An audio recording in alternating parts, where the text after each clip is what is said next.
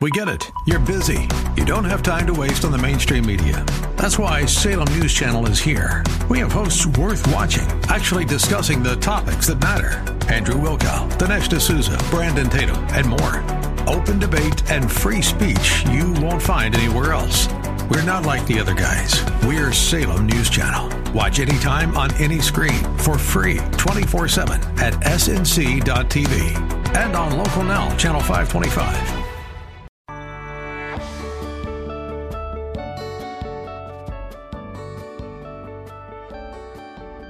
Like Bob on Facebook at facebook.com slash Bob Live.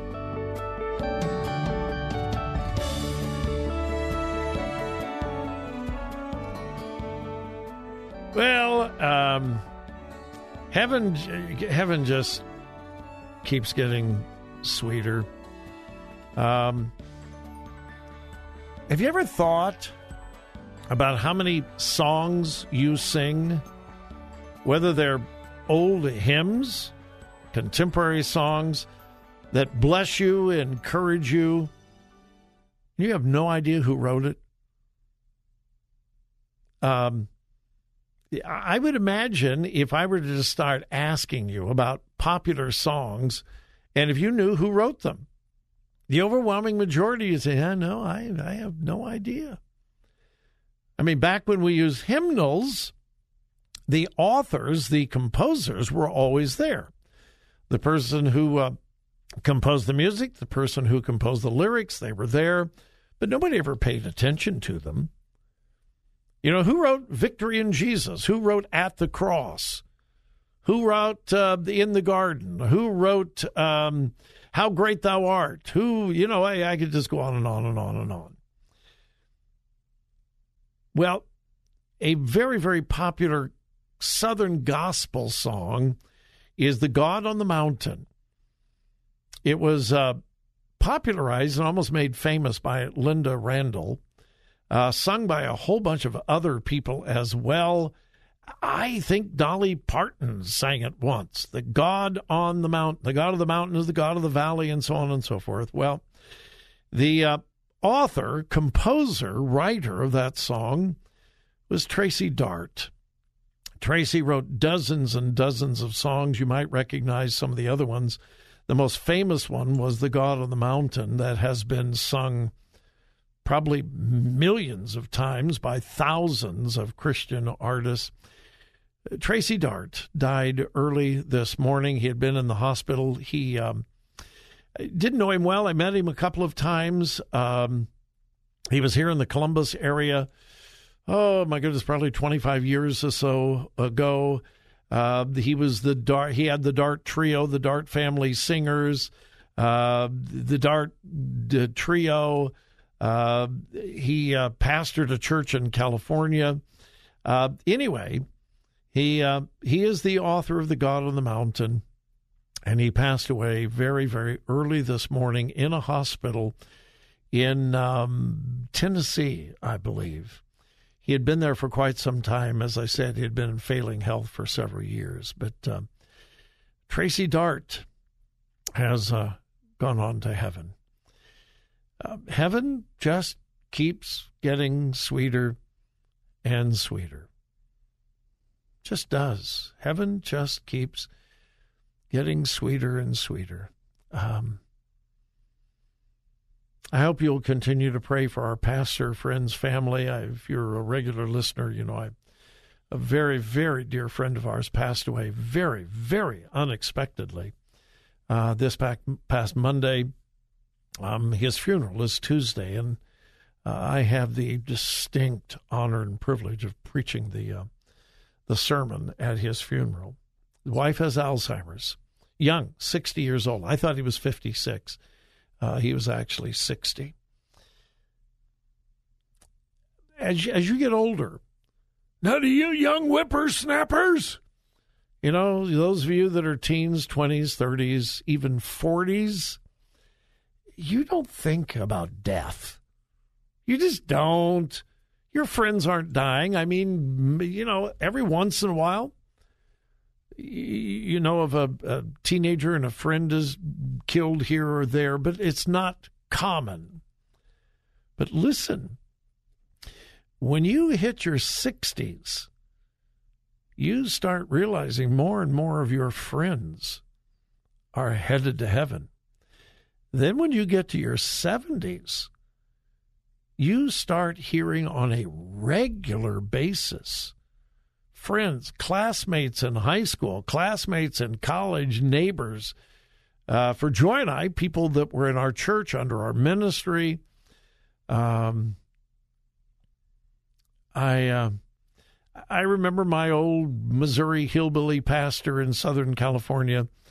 I remember him saying that um, he was getting to the place where he had more friends and family members in heaven than he did on earth. And that didn't mean a thing to me when I was a kid. I remember it, didn't mean anything. I'm just about there. I really am. Uh, for Joy and I, both of our parents, we uh, both have a sister in heaven other family members, we have so many friends who have gone on to heaven. And I think heaven becomes more and more and more real. And then you begin realizing most of your life is behind you, not ahead of you. Now, I'm not being morbid here or macabre in any way, and I'm not a fatalist. And I already said I'm an optimist. But um, it is true. Much more of my life is behind me than before me, and that's why I want however long God gives me, and I hope that's a long time. God's given Joy and I 52 years plus and I hope and pray He gives us many, many more. But um, that's why we want God to open doors for ministry. And uh, it's an old, old cliche, but I, I want to wear out, not rust out. So, anyway, pardon me for being a little melancholy for a moment, but um, we've just lost a lot of friends recently. And um, the older we get, the more common that becomes. And you young whippersnappers, you'll get there.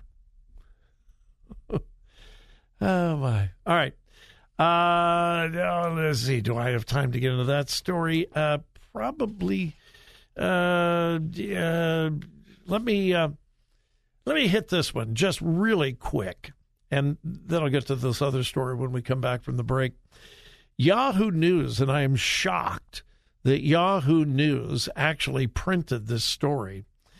It is a lengthy, lengthy uh, 10, 12 page story about a woman in Great Britain. It's Yahoo News here in America, but it's about a woman in Great Britain, and she writes about her struggle with transgenderism. And here's the bottom line in her story.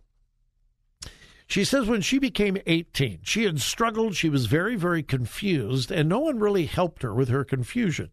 She was a girl, but she was being attracted to other girls. She thought. She thought that she was supposed to be a boy, but she really wasn't sure. And when she hit 18, she went to the British Health Service, the NHS. And to make a very long, tragic story short, she went and said, You know, I think maybe I'm supposed to be a boy, a male. They didn't give her any really psychological exam. They didn't give her any real counseling. They just said, well, yep, uh, we'll help you become a boy. We'll help you become a male. She started going through the hormone treatments, et cetera, et cetera, et cetera. And she made the transition. She did not have all of the sexual reassignment surgery. Praise God for that. But she made the transition. She began identifying as a boy, took on another name, began dressing, so forth. She was accepted in her community as a male, and so on, for about three years. And then she realized I did this out of frustration and confusion and loneliness, not because this was the right thing to do. and she de transitioned. And the take home is she was not counseled. She went to doctors in the British healthcare system and they just told her, "Well, if you want to be a boy, we'll help you make we'll help make you a boy. If you want to be a male, we will help you be a male." She tried to commit suicide twice after she transitioned. Now, we are told if we don't allow people to transition, well, they're going to commit suicide. No, she tried to commit suicide after she transitioned because it didn't make her happy. It didn't fulfill her life. And she is now detransitioned, and she is a very happy fulfilled female. I am shocked that Yahoo News reported that, printed it, but this is all too common. We just don't hear about it because the liberal left doesn't want us to hear about it. All right, quick break. My number 877 Bob Live and then we will return.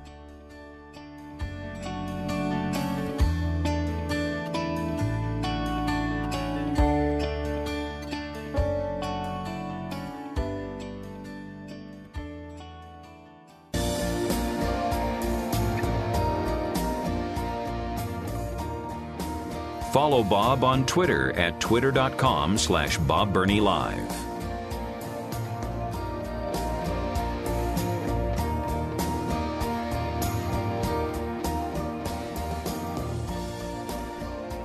It is absolutely hypocritical for anyone, politician or anyone else, to talk about human rights and then speak positively about China. It is grossly hypocritical to talk about human rights, whether it be here in America or anywhere else in the world, or even equality, and to have dealings business wise with China. So many in the NBA, Major League Baseball, even the NFL talk a lot about equal rights, equity, equality, and yet they're in bed business wise with China. Here is the latest outrage out of China. A new policy has gone in fact into effect on March 1st, began on March 1st in China. And, and by the way, I think most of you know this. They are in complete control of the internet in China. Complete control. We here in America complain about Facebook censoring this, censoring that, and we have every right to complain. We complain about Twitter uh, deleting this account and, you know, and so on and so forth. And we have every right to complain about that. But so far, that's not government intervention. So far, I don't know of any instance where the U.S. government has blocked a Facebook post or or or uh, blocked you from using a particular app on your phone or whatever. But in China, your phone is monitored. If you have the internet in your home, it is monitored by the Chinese Communist government. They know what sites you visit. They know who you communicate with. They know who you call. They know who you text and so forth. Well, on March 1st, a new policy went into, a, into effect on all social media apps in the entire country of China. Particular words have been banned from being used on any app, phone app social media app.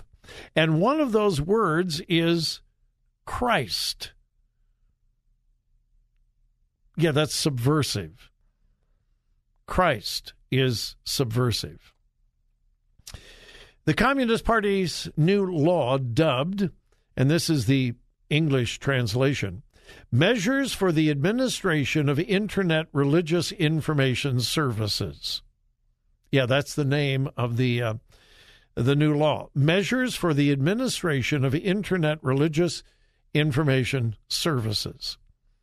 This new law, this new policy, prohibits individuals and organizations from posting religious information on the internet unless they first obtain permission from a provincial government department.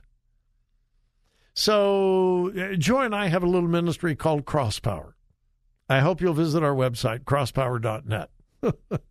no, seriously, I do. I hope you'll visit our website, crosspower.net. But we we have a little ministry.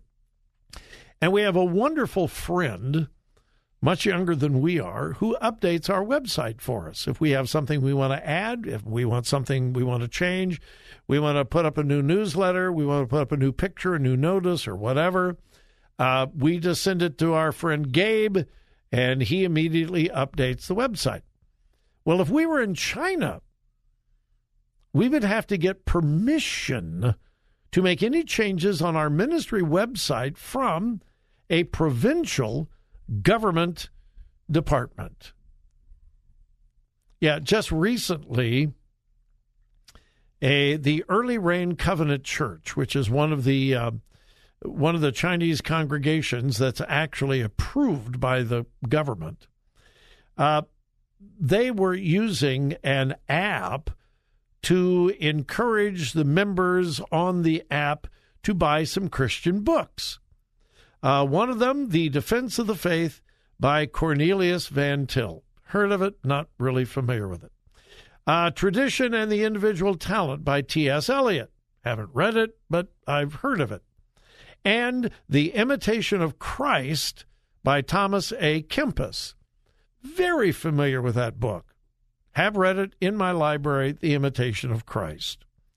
Well, here is the notice that this ministry received from the provincial government. And I quote The word Christ, now remember, it's in the title of a book.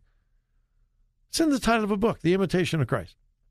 Here's what the communist government said the word Christ you are trying to publish violates regulations on Internet information services, including but not limited to the following categories pornography, gambling, drug abuse, excessive marketing, and incitement. So the word Christ was equated to pornography and gambling according to the communist Chinese government. Yeah, think about that.